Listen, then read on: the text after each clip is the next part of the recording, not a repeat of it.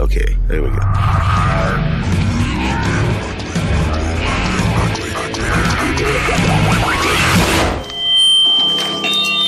Whoa, feedback. This is Ugly Phil. What are you waiting for? The Rubberoo. Do it! Triple M. couple of rock and roll legends in the rubber room tonight Glenn Matlock from the Sex Pistols and Dave Mustaine from Megadeth. They remade rock with rapid fire intensity. Also, we better get the update on this planetary phenomenon. Yeah, the last time was about 2005. And Gazzo with details about the new Black Sabbath EP and upcoming tour. What you gonna do? And the town in Wales where it hasn't stopped raining for three months. It's one record, really. I suppose we didn't want to break. How about this weather? But if you think it's bad here, spare a thought for this small town in Wales where it's been raining non stop since October 26 last year. John's on the phone. I don't want to even try and pronounce the name of this town that you live in. Well, it's a real tongue twister. Eglusuru is how you pronounce it, and we're at the far-flung end of West Wales on the uh, UK map. So you've had biblical non stop rain since October 26. How many days is that? Well, it rained partly every day within a 24-hour period, taking us all by surprise because it was a bit of a doom and gloom scenario initially. So the record in Scotland was 89 days, is that right? It's one record, really. I suppose we didn't want to break so much suffering with all this rain.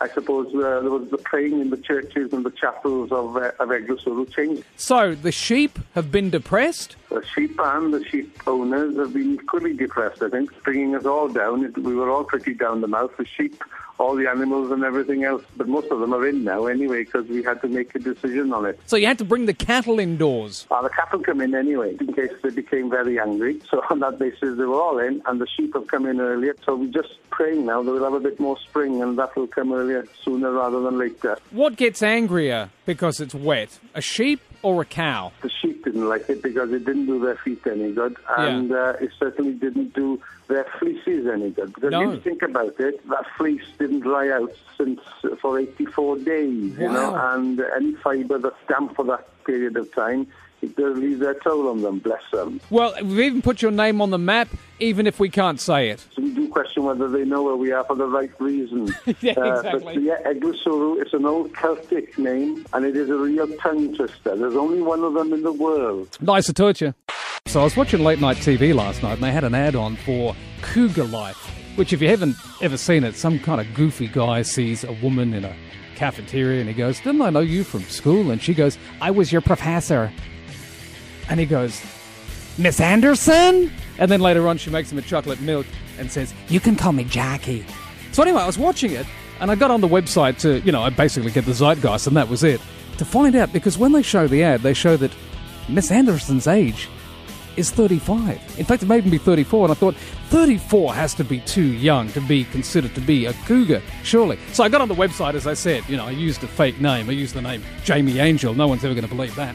And uh, I looked through some of the photos and some of the profiles, and the average age of the cougar, it seems to be, and I'm astonished by this, is about 35. And I tell you, hang on a cotton picking minute, 35 is way too young to be considered a cougar, or am I wrong? So I thought let's open up the phones on this one triple three five three and perhaps set a rubber room precedent on what the average age for a cougar should be in our eyes. Because let's face it, we're red hot blooded men, and we know our cougars from our panthers, right? Loads of people calling through Neil, I'm 29. right? Anything below 40 is not considered a cougar. Absolutely right. You can't be 35 and pass yourself off as a cougar. Not a chance, mate. You have to be at least 40 to 45. What's the uh, oldest woman you've ever made love to? She did 40 when I was 26. I think that's uh, yellow belt in karate. That's a cougar for me when I was at that age. I bet. Abby, it's going to be good to get a girl's perspective on this. Well, I've got my friend, and she's 22, and she's a cougar. No, she's not. she is. She's not even a cub. I know, but like, she likes younger boys, so. You can't be her friend anymore. hey, Rye, Um, there's no actual age bracket for a cougar. All the definition is is just an older woman wanting to have a sexual relationship with a younger man. thanks for making it dirty. Now I'm going to have to have another shower today. How are you, Dan? In between 40 and 45. Okay, how old are you now? Uh, believe it or not, I'm 41. What's the biggest age difference between you and a partner? Wow, if I was a young, it already, oh, me and my partner, my partner's 36. Well, thank you for keeping it decent. Yes, I reckon Cougars are going to have at least a size double D. Put that down as part of the uh, prerequisites. Anthony, where do you stand on all this? Yeah, I agree with you totally. 40 plus. I'm saying that you can't be a cougar unless you're over 40. Kelly? Well, it depends on how old the guy is. See, I think you've got that wrong. Why is that? Because you've got to be in your 40s, regardless of what age he is, in order to be a cougar. Yes, I agree with that, definitely. But put it this way, what happens if you're 40 and that guy is 30? To me, that's not a cougar. Yeah, that's not bad. I'll take that. I'll take that as cougarism anyway. If you're 20 and the woman's 40, well then yes, that's a cougar relationship. Angus, what do you think? How you going there, Phil? Uh, yeah, uh, it, Cougars uh, is 35 to 45, Panthers are 45 to 55, and Scorpions are 55 to 65. Remind me never to get bitten. No, that's it, mate. Yeah, that, there's nothing beats the old gilf, mate. I don't even know what he said there, and I'm afraid to ask. Hey, Batchy, what do you think? Hey, hey Phil, how are you, champ? Mate, when you, when you said before about um, like age wise and everything like that, mate, I was um, like 25, and I, I reckon a, a 10 year thing. So she was 35. Yeah, but now I'm 45, and I reckon 55. Anything that's a cougar is like about 10 years above you. Well, remind me never to be your wingman if we go out. Gazzo's here with the goss on Black Sabbath and a new EP on the way, as well as the tour, of course. Well, of course, there's the last ever tour just around the corner. They are coming to Australia, so I reckon everybody should get a ticket to that. Probably the last time to catch Black Sabbath in this lineup as we know it. Of course. Look, there's the NDP that they've released. It's previously unheard tracks, it's outtakes as well from their 2013 album 13. And look, that's likely to be their final record, uh, given that they scrapped one that they were supposed to record late last year. So, Yeah. Do you want to hear a bit of Black Sabbath getting ready for their final tour, doing a bit of rehearsing? please. Well, we're just going to run through a few of the newer old ones we haven't played for a while. Hand of Doom. What you gonna do?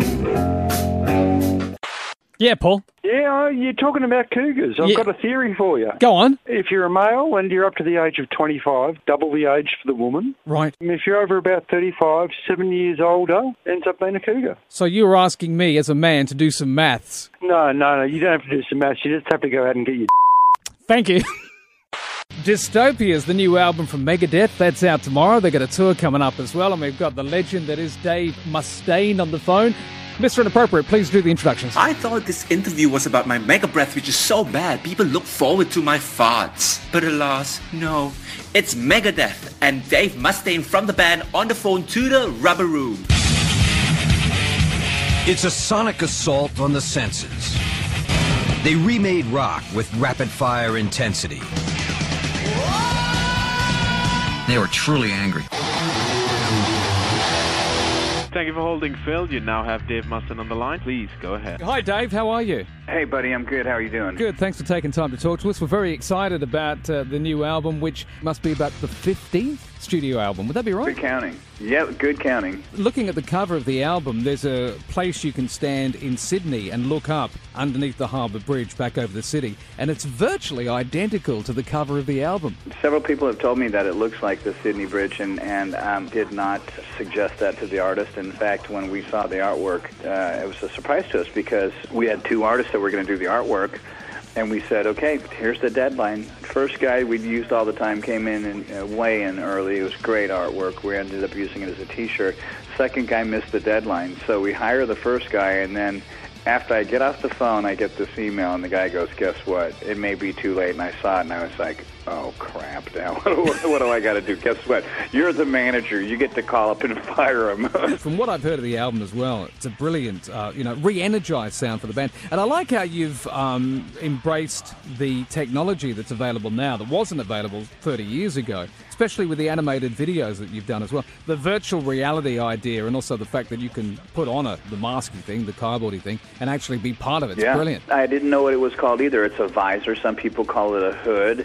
Okay, Yep, the album's coming out, um, and we've got the tour happening as well, which will bring you through Australia. Maybe we can get a photo of you underneath the uh, Sydney Harbour Bridge as well. We can recreate the album cover when you get here. I would love that. Thank you so much for your time. Really appreciate it. You're welcome, Pop. Be good, man. Bye bye. So that's the brand new album from Megadeth. It's out tomorrow.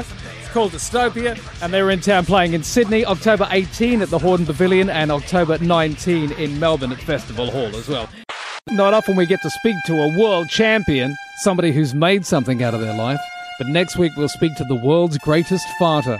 What does it take to be the world's greatest fighter? I don't know. That's why we got the guy on the show. I can't wait to find out. Apparently, what he can do with birthday candles is something you can't believe. But to get you in the mood, to whet your appetite for world champions, Jody's on the phone, and she has. Are you ready for this? The world's largest and loudest burp.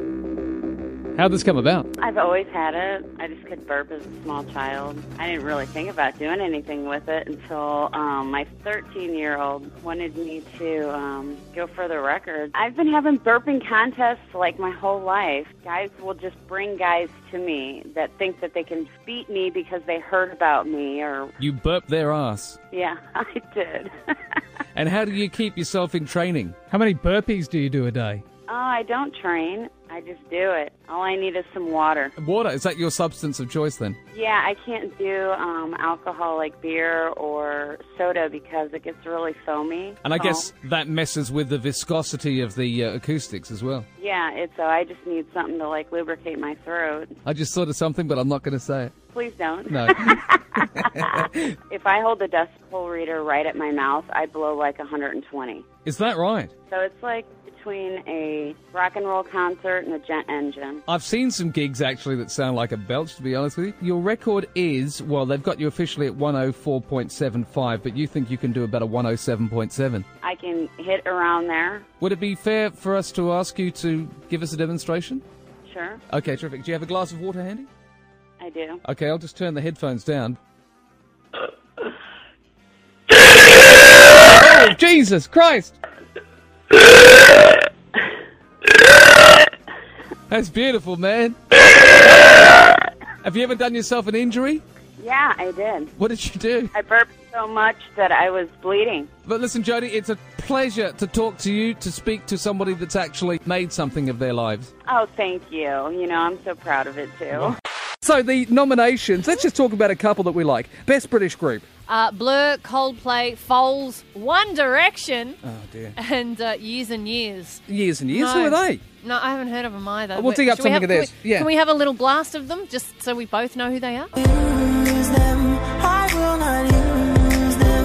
There you go. Years Oh, and years. Okay, best British group. There you go. Who's up for the best international group? Alabama Shakes, uh, Eagles of Death Metal, Major Laser, Tame Impala, and U2. Our very own Tame Impala in there. Uh, mm, it's a pretty impressive lineup, but I mean, against U2. mm, Yeah, I know. It's a strange lineup, isn't it? Major Laser, isn't Like, that he's like a- he's a dance Put dude, your hands in yeah. the air. You know, see, I don't think he should win this award, and I'll tell you why. the last thing kids need is someone with a microphone telling them to make some noise. Hey, Anita, how are you? What's up? I'm good. How are you? All right. That's good. Well, I heard that lady burping before, and I'm 26 years old. I don't need any water, and I'm pretty sure I can burp better than her. Really? Hey, Can you give it to Yeah. me now? I, I have to work one up, so you'll have to give me a sec. Sure, of course. Now, don't Hang forget, she is a world champion. I think I'm better. Put your burp where your mouth is. How was that? Are you married? No. I can't understand why. I, me either. It's my one great beauty. He's coming to Australia on the Men of No Shame tour and he used to be in the Sex Pistols. Well, if you saw my Sex Pistol, you'd also know that I have no shame. In the rubber room, it's Glenn Matlock.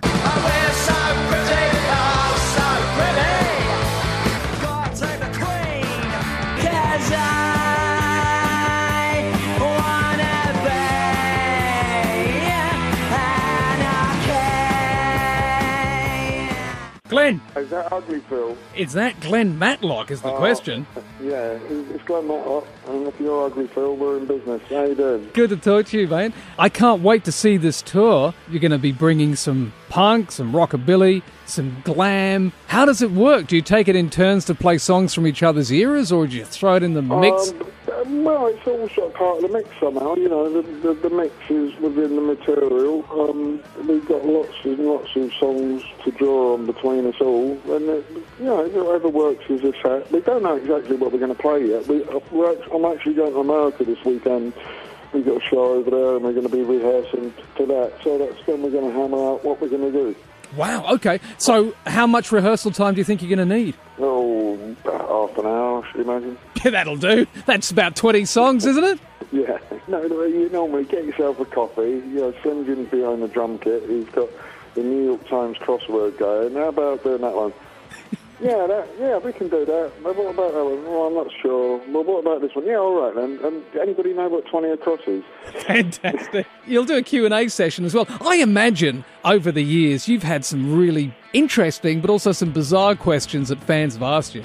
Well, yeah, but I, I don't normally do Q and A, so this is a, a, a new one for me. I, I, as I said, I did the Edinburgh Festival about a year ago, and because what I do as well, I do like solo acoustic shows around the world, and I sort of pepper it with stories and questions from the audience. So, but that's normally part of the set. So, of all of the you know songs that you've got, which is your favourite to play? I, I, I don't know if you've seen it. We, we- for a laugh, we did a cover of Pharrell Williams' Happy. No, I haven't it's, seen that. It's, it's on YouTube. Go Matlock and Matlock Phantom Slip, and we did it. it- It's totally different than the original, but we did it because I had a. Uh, we was headlining this punk rock festival in, in Blackpool. I'll give people the tour dates in a sec. I know you've been doing these all day, so I'll let you get back to some normalcy. You know what I'm going to play? One of your finest, bit of anarchy.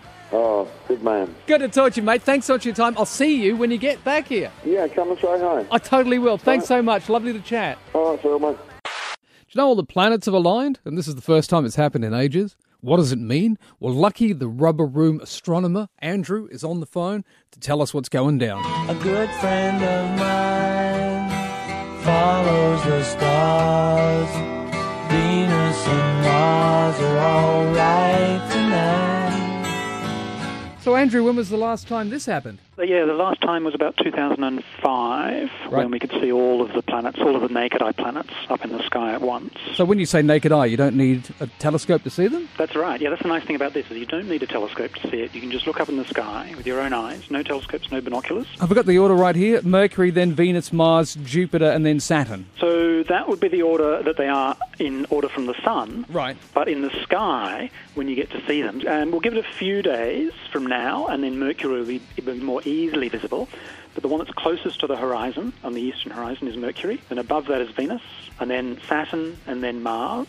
So they've swapped, and then Jupiter is the last one in the line. So that's also out of order compared to how it is in line from distance from the sun. And Pluto, which is often called the dwarf planet, which I think is a little unfair, and I think that really they should stop picking on it. Being so small, though, will we be able to see that as well? Unfortunately, not. It is actually there in the Yeah. in the first up to the, about the first week or so of February. And Right. at the moment, it's in the same region of the sky where you'll see Mercury and Venus.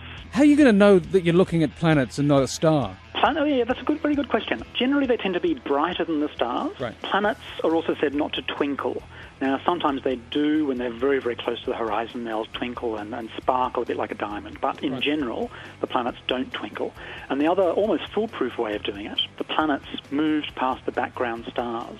So the stars in the constellation, say Scorpius, for instance, maintain Yeah. exactly the same pattern for millennia and millennia in a row, but the planets are moving quite rapidly past the other stars. Best time to see all this happening? Best time to see this is in the mornings at the moment, so I reckon about 5.15 to 5.30. Well, that's good. That's when I'm getting up to go for my 15 mile run, so that's brilliant. Perfect Well, timing. excellent. You'll be nice and fit after that. That's and right, you also have exactly. a very good view of the sky. I read this in the paper today. Apparently, they've just discovered a new darker planet behind Pluto. Yeah, now this is interesting. I've just been reading about that. Um, the planet itself hasn't been seen or detected yet, but its influence on other dwarf planets has been detected.